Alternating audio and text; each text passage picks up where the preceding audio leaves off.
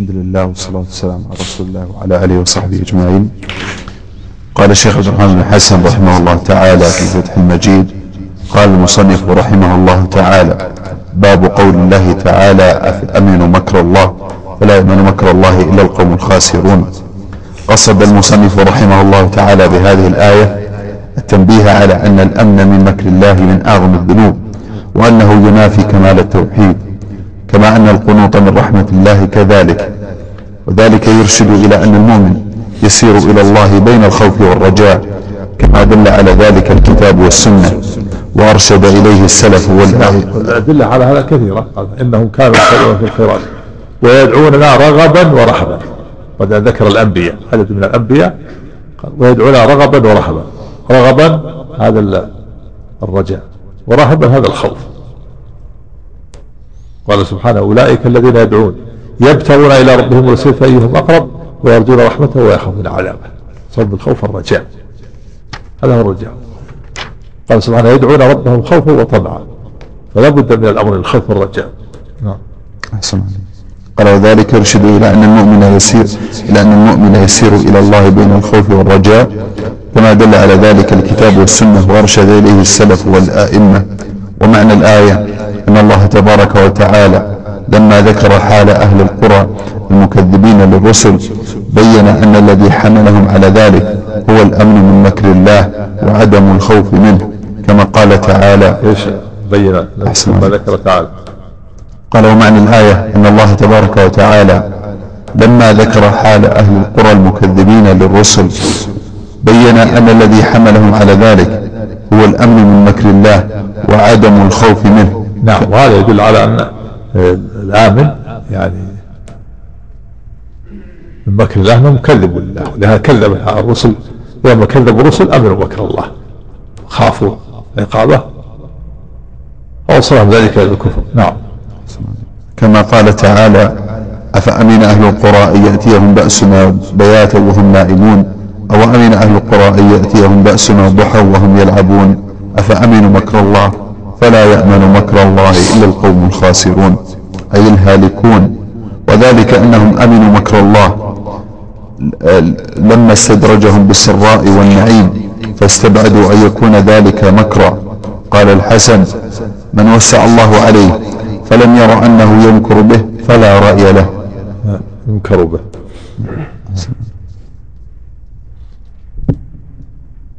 المجهول نعم وسع عليه لو وسع الله عليه فلو أنه يصح يمكر به إذا كان افضل الجلال عندك وسع الله عليه نعم يوسع نعم لا لا بأس يصح فلو أنه يمكر به يعود إلى الله أو يمكر به المجهول يعود إلى الله نعم أحسن عليك قال وقال قتادة بغت القوم أمر الله وما أخذ الله وعند الله مكرهم وعند الله مكرهم ويذكرون ويذكر الله نعم وقال قتادة بغت القوم أمر الله وما أخذ الله قوما قط إلا عند سلوتهم وغرتهم ونعمتهم وغرتهم نفس الغير سلوتهم وغرتهم نعم الاغترار بالله نعم قال وما أخذ الله قوما قط إلا عند سلوتهم وغرتهم ونعمتهم فلا تغتروا بالله وفي الحديث إذا رأيت الله يعطي العبد من الدنيا وهو مقيم على معاصيه ما يحب فإنما هو استدراج رواه أحمد بن جرير وابن أبي حاتم وقال إسماعيل بن رافع من الأمن من مكر الله تكلم على تخريج هذا إدارة العبد إدارة الله في العبد على ما يحبه وقال ما يصيبه على ما استدراج نعم قال رواه أحمد بن جرير وابن أبي حاتم ذكره الحاشية من تفسير الطبري الحديث عقبة بن عامر وقال صحيح صحيح نعم نعم نعم وقال اسماعيل بن رافع من الأمن من مكر الله إقامة العبد على الذنب يتمنى على الله المغفرة رواه ابن أبي حاتم يعني و... و... ولا يتوب يستمر على الذنب ويتمنى على الله الأماني إن الله هو مقيم على الذنب لا ما يجاهد نفسه على التوبة نعم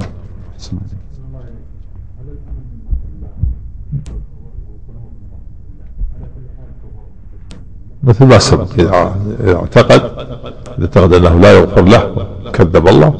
نعم ها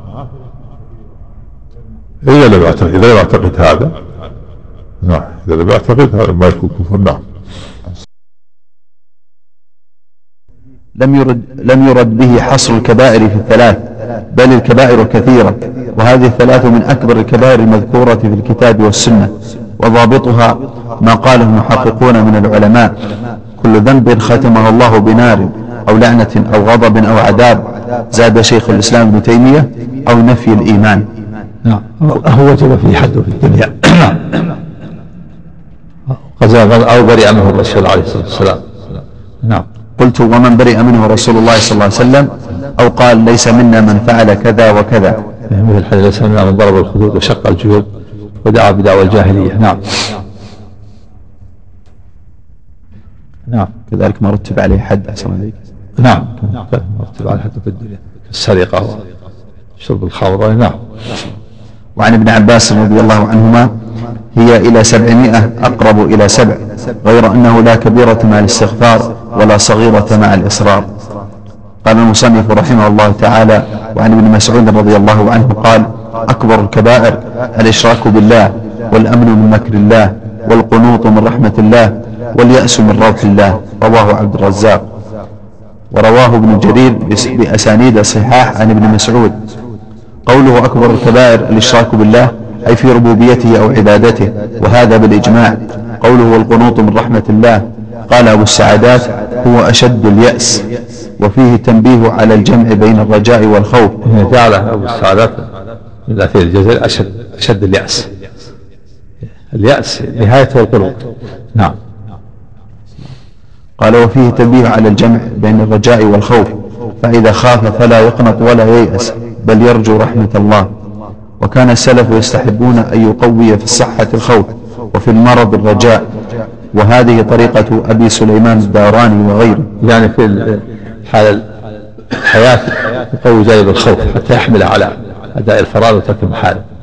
وفي حال المرض وقوي جانب الرجاء حتى يموت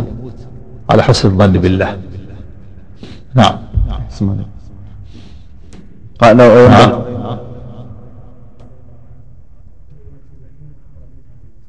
يعني كثير الكبائر كثيرة تصل قد تصل إلى 700 يقول نعم نعم قال وينبغي للقلب أن يكون الغالب عليه الخوف فإذا غلب الرجاء والخوف فسد القلب قال نعم. تعالى يعني حتى يعني يحمل على أداء الفرض وتتم حاله نعم قال تعالى إن الذين يخشون ربهم بالغيب لهم مغفرة وأجر كبير وقال يخافون يوما تتقلب فيه القلوب والأبصار وقال والذين يؤتون ما آتوا وقلوبهم وجلة أنهم إلى ربهم راجعون أولئك يسارعون في الخيرات وهم لها سابقون وقال أمن هو قانت آناء الليل ساجدا وقائما يحذر الآخرة ويرجو رحمة ربه وقدم الحذر وقدم الحذر على الرجاء في هذه الآية قال المصنف رحمه الله فيه مسائل الأولى تفسير آية الأعراف نعم أفعل مكر الله نعم الثانية تفسير آية الحجر ومن يخلط من رحمة ربه إلا الظالم نعم الثالثة شدة الوعيد في من أمن مكر الله نعم وأنه وأنه من الكبائر العظيمة من أكبر الكبائر نعم الرابعة شدة الوعيد في القنوت كذلك باب من الإيمان بالله والصبر على أقدار الله حسنا وش الحديث ها وين تكلم عليه الشاعر تكلم الشاعر عليه تكلم عليه الحشي حديث ابن عباس نعم. نعم فيه بعض الكلام فيه تحسين حسن باب الحسن نعم حسن حسن عليك ها نعم قد قد نعم الصغير قد يصلها الكبائر نعم بسم الله الحمد لله والصلاة والسلام على رسول الله وعلى آله وصحبه ومن والاه قال الشيخ عبد الرحمن بن حسن رحمه الله تعالى قال المصنف رحمه الله تعالى باب من الإيمان بالله الصبر على أقدار الله قال الإمام أحمد رحمه الله ذكر الله الصبر في تسعين في تسعين موضعا من كتابه نعم الصبر منزلة الصبر من الإيمان كمنزلة الرأس من الجسد كما قالها خليفة راشد علي بن أبي طالب منزلة الإيمان الصبر من الإيمان كمنزلة الرأس من الجسد إذا قطع الرأس ماذا تكون الجسد لا قيمة للجسد فكذلك إذا زال الصبر من الإيمان زال الإيمان لابد من الصبر كما قال عمر وجدنا خير عيشنا بالصبر نعم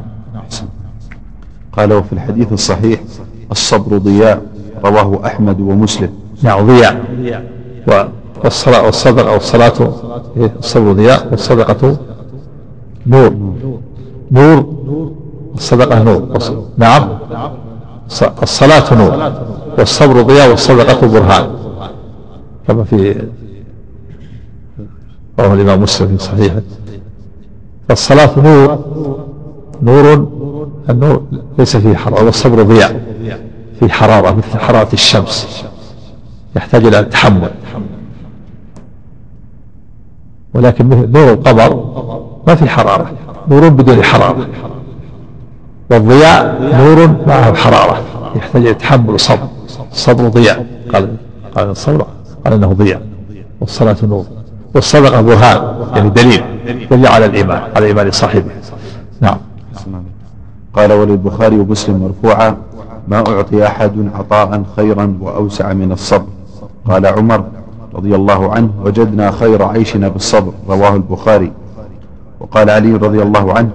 إن الصبر من الإيمان بمنزلة الرأس من الجسد ثم رفع صوته فقال ألا إنه لا إيمان لمن لا صبر له واشتقاقه من صبر إذا حبس ومنع حبس ومقاله قتل فلان صبرا وهو محبوس يعني لا يستطيع الدفاع صبر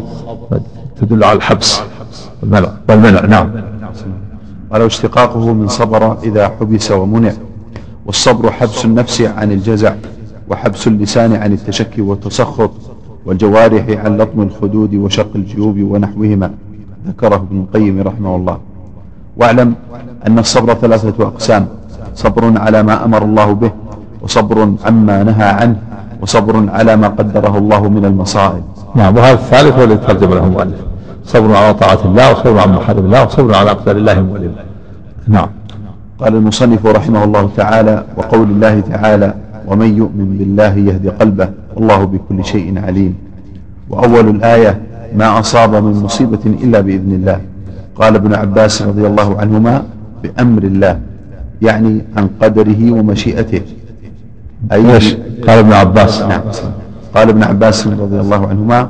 بأمر الله نعم يعني عن قدره ومشيئته أي بمشيئته وإرادته وحكمته كما قال في الآية الأخرى ما أصاب من مصيبة في الأرض ولا في أنفسكم إلا في كتاب من قبل أن نبرأها إن ذلك على الله يسير وقال وبشر الصابرين الذين إذا أصابتهم مصيبة قالوا إنا لله وإنا إليه راجعون أولئك عليهم صلوات من ربهم ورحمة وأولئك هم المهتدون قوله ومن يؤمن بالله يهدي قلبه أي من أصابته مصيبة فعلم أنها بقضاء الله وقدره فصبر واحتسب جازاه الله بهدايته قلبه التي هي أصل كل سعادة وخير في الدنيا والآخرة وقد يخلف الله عليه في الدنيا ما كان أخذه أو خيرا منه قوله والله بكل شيء عليم تنبيه على أن ذلك إنما يصدر عن علمه المتضمن لحكمته وذلك يوجب الصبر والرضا نعم الله بكل شيء عليم صار الإمام علم وحكمة فهو عليم سبحانه وتعالى يضع الأشياء في مواضعها اللائقة بها حكيم فيما يقدر من المصائب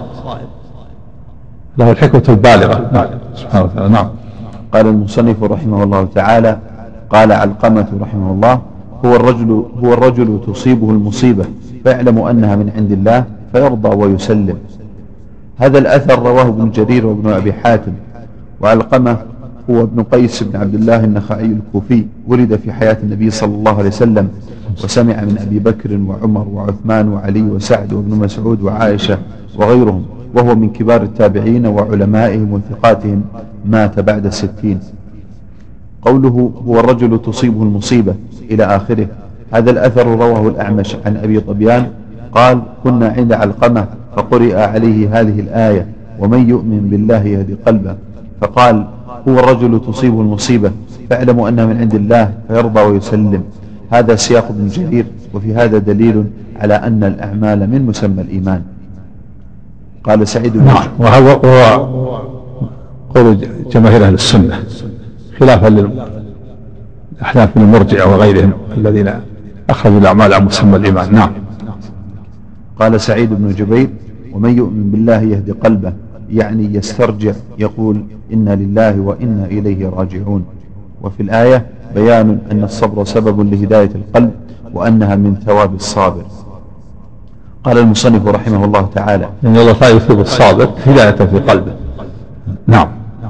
قال المصنف رحمه الله تعالى وفي صحيح مسلم عن أبي هريرة رضي الله تعالى عنه أن رسول الله صلى الله عليه وسلم قال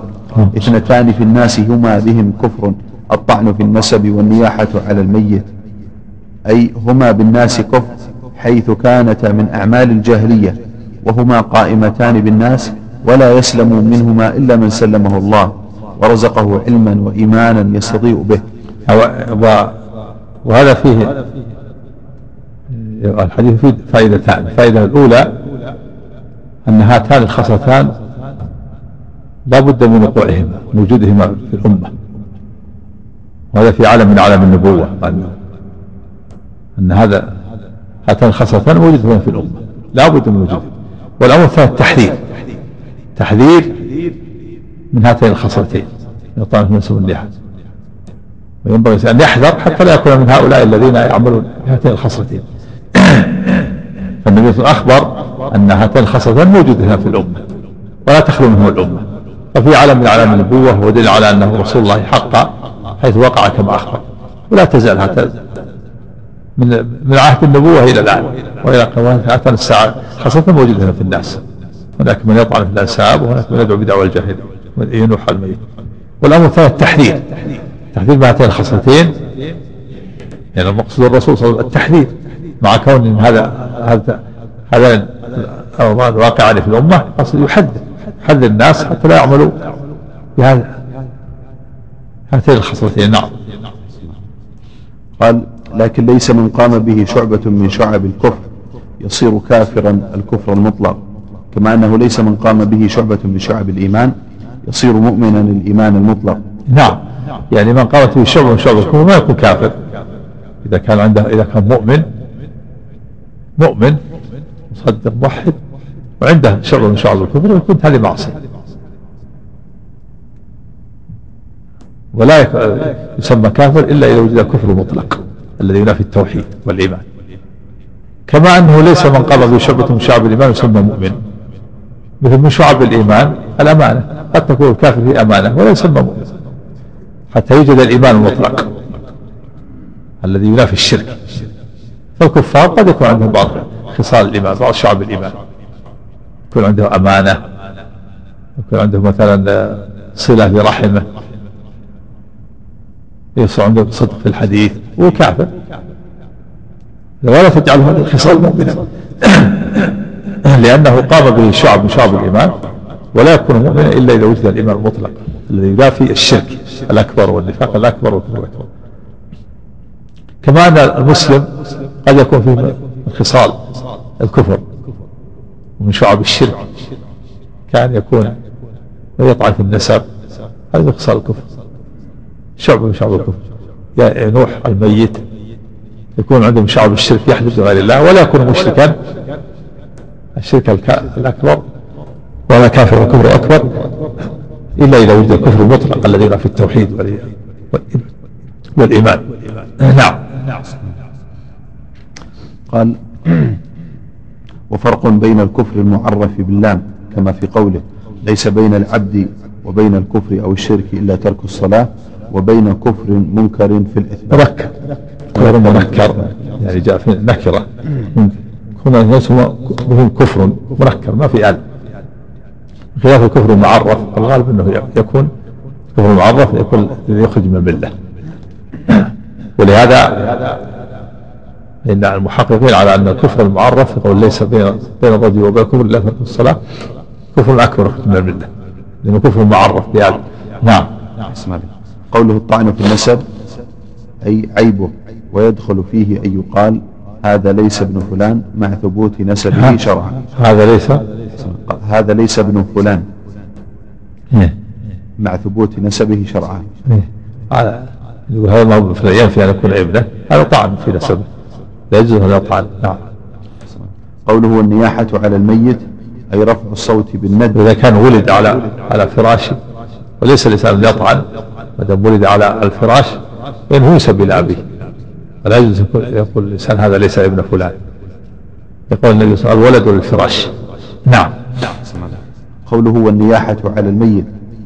أي رفع الصوت بالند وتعداد فضائله لما فيه من التسخط على القدر المنافي للصبر نعم النياحة ندب وتعداد محاسن الميت يندب الميت وأعض داعه وناصره كان كذا كان يطعمنا وكان يسقينا وكان يشتري لنا الحوائج هذا هذا ندب هذا من النياحة ندوة على المحاسن الميت ومن كبار الذنوب لأنه ينافي الصب ولأنه فيه تسخط على قضاء الله وقدره نعم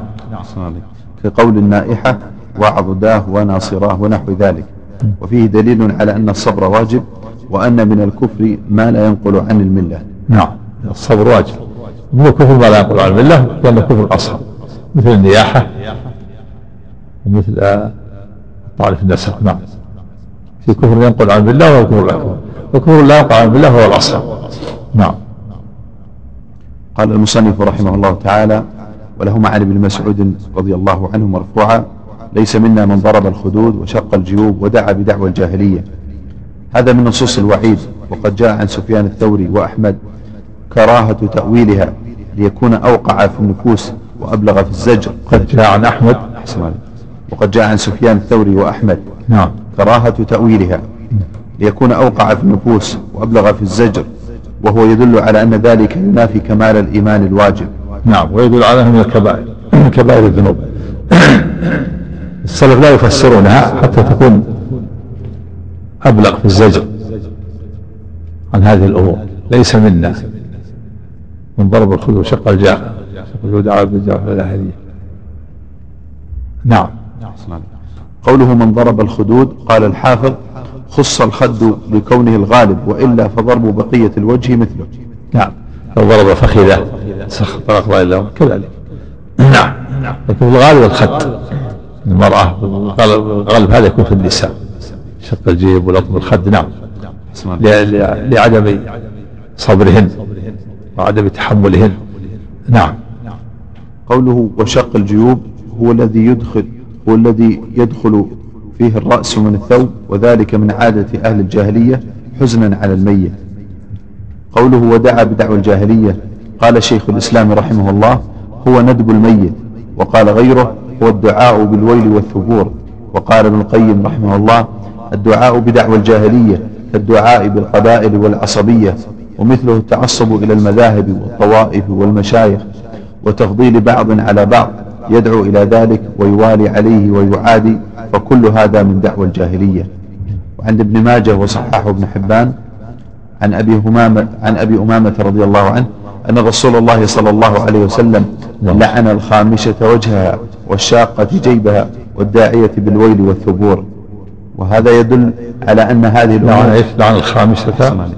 قال أن رسول الله صلى الله عليه وسلم لعن الخامشة وجهها تخمش وجهها كذا زوجها شد تسخط على فوائده وغده تخشى وجه أطفالها حتى يخرج الدم شدة الحزن والتسخط على قضاء الله قدره هذا من الكبائر نعم قال الخامشة وجهها والشاقة جيبها نعم. والداعية بالويل والثبور نعم. كل هذه من الكبائر الجيب تمسك الجيب وتشقها إلى أسفل سخط على قضاء الله قدره نعم, نعم. قالوا هذا يدل على ما يفيدها شيء ما يفيدها الا تغضب الله تتحمل الاوزار ولا يفيدها شيء قضاء الله وقدر نعم نعم قال وهذا يدل على ان هذه الامور من الكبائر وقد يعفى عن شيء يسير من ذلك اذا كان صدقا وليس على وجه النوح والتسخط نص عليه احمد رحمه الله لما وقع لابي بكر وفاطمه رضي الله عنهما لما توفي رسول الله صلى الله عليه وسلم وليس في هذه الاحاديث ما يدل على النهي يعني عن الشيخ قال يعفى عنه إذا كان يغلب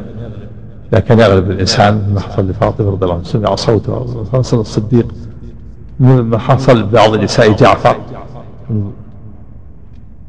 بن أبي طالب لما قتل في غزوة مؤتة مثل ما حصل لابنة جابر عبد الله والد عبد الله بن حرام ابنة عبد الله بن حرام أخت جابر في أحد وقال تبكي يا ولا تبكي فلم تزل الملائكة تظله حتى رفع الشيء القليل قد يعفى عنه إذا كان يغلب الإنسان شيء قليل يغلب الإنسان وليس على وجه التسخط قد يعفى عنه الشيء اليسير نعم قال وليس في هذه الأحاديث ما يدل على النهي عن البكاء لما في الصحيح أن رسول الله صلى الله عليه وسلم لما مات ابنه إبراهيم قال تدمع العين ويحزن القلب ولا نقول إلا ما يرضي الرب وإنا بك يا إبراهيم لمحزونون المراد بالبكاء يعني البكاء بدمع العين بدون صوت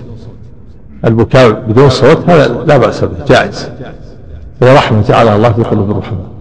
يكون الإنسان تدمع العين ويحزن بدون صوت البكاء المراد بدون صوت أما الصوت والصراخ والعويل والنياحة هذا محرم لكن البكاء بدمع العين البكاء بدمع العين في الحديث يقول النبي إن الله لا يعذب بدمع العين ولا بحي القلب وإنما يعذب بهذا أو يرحم وأشار إلى لسانه نعم عن أسامة بن زيد رضي الله عنه رضي الله عنهما أن رسول الله صلى الله عليه وسلم انطلق إلى إحدى بناته ولها صبي في الموت فرفع إليه ونفسه تقعقع كأنه شن ففاضت عيناه حركة حركة خروج الروح تقعقع نعم ففضت عيناه هذا الشاهد يعني دمعت عين النبي صلى الله عليه وسلم رحمة الله لا تسخط ما يمنع الصبر نعم ففاضت عيناه فقال سعد رضي الله عنه ما هذا يا رسول الله قال هذه رحمة جعلها الله في قلوب عباده وإنما يرحم الله من عباده الرحماء قال المصنف رحمه الله تعالى وعن أنس رضي الله عنه أن رسول الله صلى الله عليه وسلم قال نعم. إذا أراد الله بعبده الخير أجل له العقوبة في الدنيا وإذا أراد بعبده الشر أمسك عنه بذنبه حتى يوافي به يوم القيامة هذا الحديث رواه الترمذي والحاكم وحسنه الترمذي وأخرجه الطبراني والحاكم عن عبد الله بن مغفل رضي الله عنه وأخرجه ابن عدي عن أبي هريرة والطبراني عن عمار بن ياسر رضي الله عنه قوله إذا أراد الله بعبده الخير عجل له العقوبة في الدنيا أي بصب البلاء والمصائب عليه لما فرط من الذنوب منه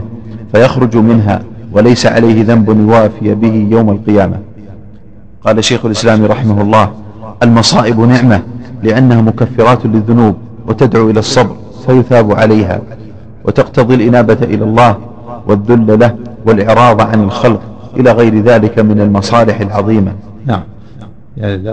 لو المصائب بعض الناس ما يذل ويخضع لله يذل ويخضع لله وينطرح وينكسر بين يديه وينيب إليه ويلهج بدعائه وسؤاله والتضرع إليه كل هذا من من آثار المصائب من الآثار الحميدة من الحكم التي ترتب على المصائب رجوع العبد إلى الله وإنابته إليه وتضرعه وانطرحه بين يديه وافتقاره وإظهار فقره وهذه كلها أنواع من العبوديات العظيمة وهذا واقع مشاهد تجد بعض بعض الناس عنده جرأة على المعاصي و ومسارعة إليها وإكثار منها وقد يكون عنده افتخار وعجب عنده قوة فيها وقد يكون سببا لغيره وقد يكون مؤذيا أيضا للصالحين بكثرة جرائمه ومعاصيه وإذاعه ثم يصاب بمصيبة هذه المصيبة تقعده وقد يكون معوق من المعوقين فتتغير حاله ويقبل على الله ويذل ويخضع وينكسر بين يديه ويتوب إلى الله وتكون هذه المصيبة سببا في سبب خير له فيكون ملازم الصلاة ملازم للعبادة ملازم للمسجد تاركا لأعماله السيئة والخبيثة السابقة هذا المصيبة صارت خيرا له نعم نعم قال فنفس البلاء يكفر الله به الخطايا وهذا من أعظم النعم المصائب رحمة ونعمة في حق عموم الخلق فنفس فنفس البلاء قال فنفس البلاء يكفر الله به الخطايا وهذا من أعظم النعم نعم فالمصائب رحمة ونعمة في حق عموم الخلق نعم فعل فهي نفس المصيبة كفر الله الخطايا وإذا صبر واحتسب وجد أثيب ثواب الآخر على الصبر ثواب الصبر وإذا رضي رضي أثيب بثواب آخر وإذا شكر أثيب بثواب آخر نعم إن تسخط كفرت خطاياه من جهة وأثم من جهة يأثم نعم يأثم قد قد يكون الإثم هذا يقابل أو, أو يزيد على على ما حصل حسب ما حصل له نعم, نعم. أحسن عليك فنفس البلاء قال فنفس البلاء يكفر الله به الخطايا نعم. وهذا من أعظم النعم نعم فالمصائب رحمة ونعمة في حق عموم الخلق إلا أن يدخل إلا أن يدخل صاحبها بسببها في أعظم مما كان قبل ذلك فتكون شرا عليه من جهة ما أصابه في دينه فإن من الناس نعم إذا أصيب إذا تسخط وارتكب كبائر وارتكب جرائم قد يقع في الكفر يكون هذا والعياذ بالله تكون مضرة عليه بعض الناس إذا وقعت مصيبة ارتكب كبيرة سخط قضاء يكون له حكم مرتكب الكبيرة بعضهم يقع في الكفر والعياذ بالله نسأل الله السلامة والعافية نعم فالبل ايش؟ نعم حسنا. قال فالمصائب رحمة ونعمة في حق عموم الخلق إلا أن يدخل صاحبها بسببها في أعظم مما كان قبل ذلك نعم في أعظم فتكون شرا عليه من جهة ما أصابه في دينه فإن من الناس من إذا ابتلي بفقر أو مرض أو جوع حصل له من النفاق والجزع ومرض القلب أو الكفر الظاهر أو ترك بعض الواجبات وفعل بعض المحرمات ما يوجب له ضررا في دينه فهذا كانت العافية خيرا له من جهات من جهة ما أورثته المصيبة لا من جهة نفس المصيبة نعم كما المصيبة نفسها خير كل السيئات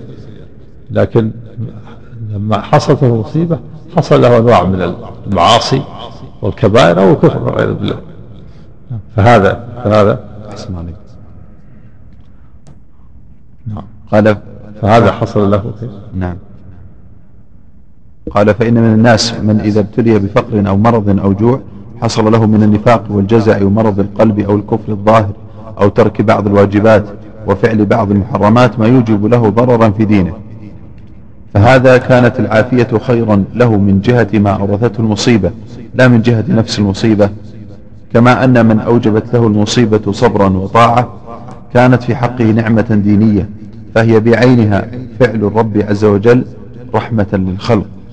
والله تبارك وتعالى محمد بعينها فعل الرب قال فهي بعينها فعل الرب عز وجل رحمة للخلق نعم والله تبارك وتعالى محمود عليها فمن كفر من خطاياه رحمة من وحصل له بعد بعدما كفر من خطاياه رحمة وحصل له بثنائه على ربه صلاة ربه عليه قال جل ذكره أولئك عليهم صلوات من ربهم ورحمة وحصل له غفران السيئات ورفع الدرجات فمن قام بالصبر الواجب حصل له ذلك انتهى ملخصا كلام ابن القيم هذا شيخ الاسلام نعم قوله واذا اراد بعبده الشر امسك عنه بذنبه اي اخر عنه العقوبه بذنبه حتى يوافي به يوم القيامه هو بضم الياء وكسر الفاء منصوبا بحتى مبنيا للفاعل قال العزيزي أي لا يجازيه بذنبه في الدنيا حتى يجيء في الآخرة مستغفر الذنوب وافيها فيستوفي ما يستحق وافيها نعم.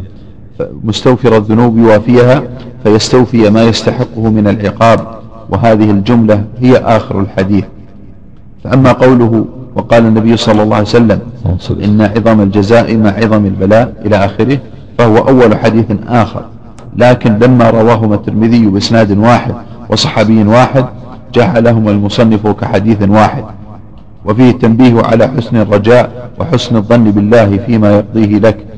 كما قال تعالى وعسى أن تكرهوا شيئا وهو خير لكم وعسى أن تحبوا شيئا وهو شر لكم والله يعلم وأنتم لا تعلمون يعني هو حسن ظنه بربه وأن يعلم أن أمر ربه حكيم وأنه قدره للحكمة ينبغي الإنسان حسن يحسن ظنه بالله ورجاءه يرجو الله عز وجل حسن ظنه وحسن رجاءه الله نعم قال المصنف رحمه الله تعالى وقال النبي صلى الله عليه وسلم إن عظم الجزاء مع عظم البلاء وإن الله إذا أحب قوما ابتلاهم فمن رضي فله الرضا ومن سخط فله السخط حسنه الترمذي قال الترمذي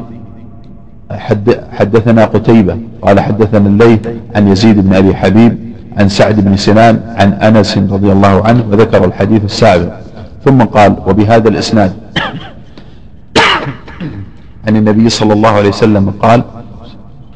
إن عظم جزاء الحديث ثم قال وهذا حديث حسن غريب من هذا الوجه ورواه ابن ماجه ورواه الإمام أحمد عن محمود بن لبيد رفعه إذا أحب الله قوما ابتلاهم فمن صبر فله الصبر ومن جزع ومن جزع فله الجزع قال المنذري رواته ثقات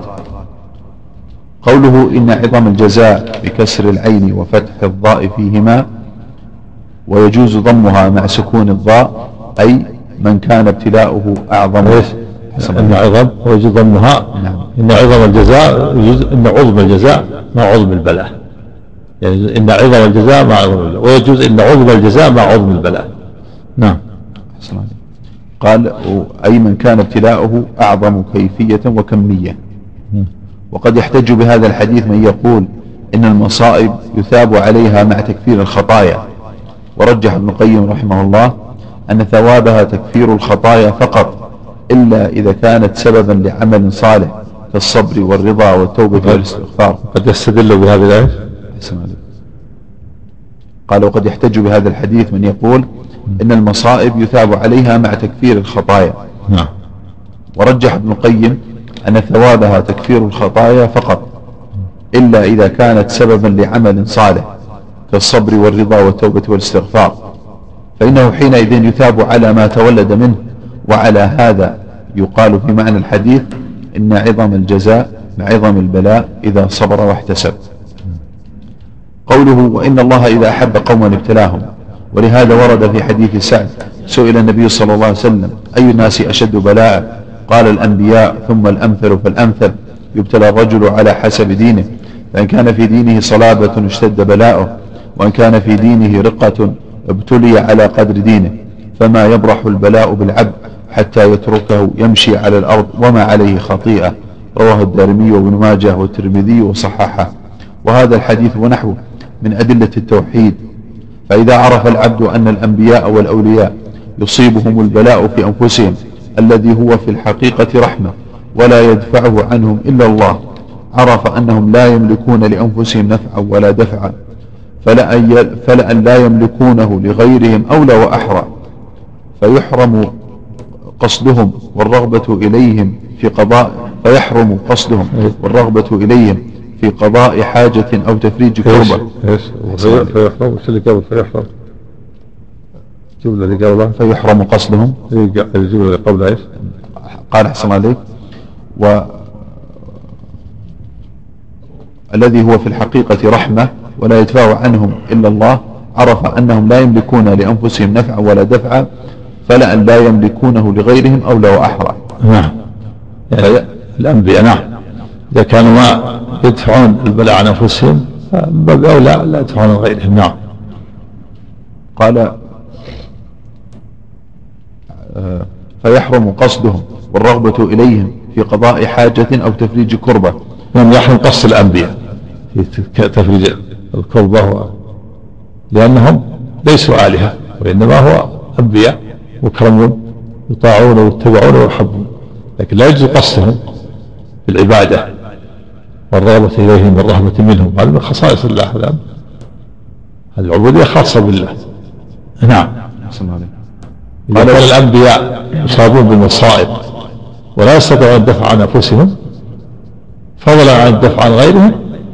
دل على أنه يحرم قصدهم بالعبادة وأن العبادة لا يستحق إلا الله الكامل في ذاته وصفاته وأفعاله والذي بيده النفع والضر والذي ليس بيده نفع ولا ضر ولا يملك يدفع الضر عن نفسه ولا عن غيره هذا لا يصح العبادة والأنبياء لا يدفعون عن أنفسهم ولا عن غيرهم فلا تصح العبادة كان الأنبياء يكرمون عند الله يطاعون ويحبون ويتبعون ويصدقون ويطاعون في الأوامر والنواهي ويتعبد الله بما شرعوه من عند الله لكن لا لا يعبدون والعبادة حق الله نعم قال وفي وقوع الابتلاء بالأنبياء والصالحين من الأسرار والحكم والمصالح في العاقبة ما لا يحصى الله قوله فمن رضي له الرضا أي من الله تعالى والرضا قد وصف الله به نفسه في مواضع من كتابه فمن رضي بالمصيبة فله الرضا من الله ومن سخط سخط قضاء الله وقدره حل عليه السخط من الله أعوذ بالله نعم فيه فتر الرضا والسخط وصان الله والمحبة ثلاث أوصاف محبة ورضا وصف نعم قال والرضا قد وصف الله به نفسه في مواضع من كتابه كقوله جزاؤهم عند ربهم جنات عدن تجري من تحتها الأنهار خالدين فيها أبدا رضي الله عنهم ورضوا عنه ومذهب السلف وأتباعهم من أهل السنة إثبات الصفات التي وصف الله بها نفسه ووصفه بها رسوله صلى الله عليه وسلم على ما يليق بجلاله وعظمته إثباتا بلا تمثيل وتنزيها بلا تعطيل فإذا رضي الله تعالى عنه حصل له كل خير وسلم من كل شر والرضا هو أن هو أن يسلم العبد أمره إلى الله ويحسن الظن به ويرغب في فوائده ومسلم الأمر مسلم مسلم العبد قال والرضا هو أن يسلم العبد أمره إلى الله نعم ويحسن الظن به ويرضى يصلي مع العبد رضي الله ويحسن الظن به نعم أحسن ويحسن الظن به ويرغب في ثوابه وقد يجد لذلك راحة وانبساطا محبة لله وثقة به نعم. كما قال ابن مسعود رضي الله عنه إن الله بقسطه وعدله جعل الروح والفرح في اليقين والرضا وجعل الهم والحزن في الشك والصخر نعم. قوله يعني استسلم لقضاء الله ويرضى ويسلم نعم قوله ومن سخط هو بكسر الخاء قال ابو سعدات السخط الكراهية للشيء وعدم الرضا به أي من سخط على الله فيما دبره فله السخط من الله وكفى بذلك عقوبة وقد يستدل به على وجوب الرضا وهو اختيار ابن عقيل واختار القاضي عدم الوجوب ورجحه شيخ الإسلام ابن القيم قال شيخ الإسلام رحمه الله ولم يجيء الأمر به كما جاء الأمر بالصبر وإنما جاء الثناء على أصحابه قال شيخ الإسلام قال شيخ الإسلام رحمه الله ولم يجيء الأمر به كما جاء الأمر بالصبر وإنما جاء الثناء على أصحابه قال وأما ما يروى من لم يصبر على بلائي ولم يرضى بقضائي فليتخذ ربا سواي فهذا إسرائيلي لم يصح عن النبي صلى الله عليه وسلم نعم من إسرائيليات نعم قال شيخ الإسلام وأعلى من ذلك أي من الرضا أن يشكر الله على المصيبة لما يرى من إنعام الله عليه بها انتهى والله أعلم قال مصر استدلال بأنه يقابل الرضا يقابل الصبر على وجوب الرضا استدلال وجيه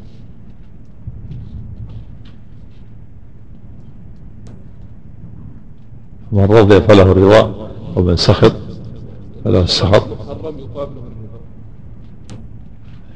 لا شك لا هذا هذا من أدلة من يقول الوجوب نعم قال المصنف رحمه الله في مسائل الأولى تفسير آية التغابن نعم ومن بالله يهدي قلبه نعم الثانية أن هذا من الإيمان بالله نعم الصبر يعني الصبر على من الإيمان بالله فدل على دخول الأعمال في مسمى الإيمان خلاف المرجئة نعم الثالثة الطعن في النسب وأنه من الكبائر المنافي من الكبائر نعم. الرابعة شدة الوعيد في من ضرب الخدود وشق الجيوب ودعا بدعوى الجاهلية نعم أنها تنافي الإيمان وتنافي الصبر على أقدار الله نعم الخامسة الإيمان نعم الخامسة علامة إرادة الله بعبده الخير نعم يعجل له العقوبة نعم السادسة إرادة الله به الشر أن يمسك عنه بذنبه السابعة علامة حب الله للعبد الابتلاء نعم الثامنة تحريم الصخر التاسعة ثواب الرضا بالبلاء ثواب الرضا بإيش؟ ثواب الرضا بالبلاء بالبلاء ايش؟ ثواب ثواب نعم. الرضا ثواب الرضا للبلاء من رضي فله رضا نعم نعم سم نعم الإنسان يدفع قدر بقدر يدفع قدر بقدر لما قيل لعمر تفر من قدر الله لما ذهب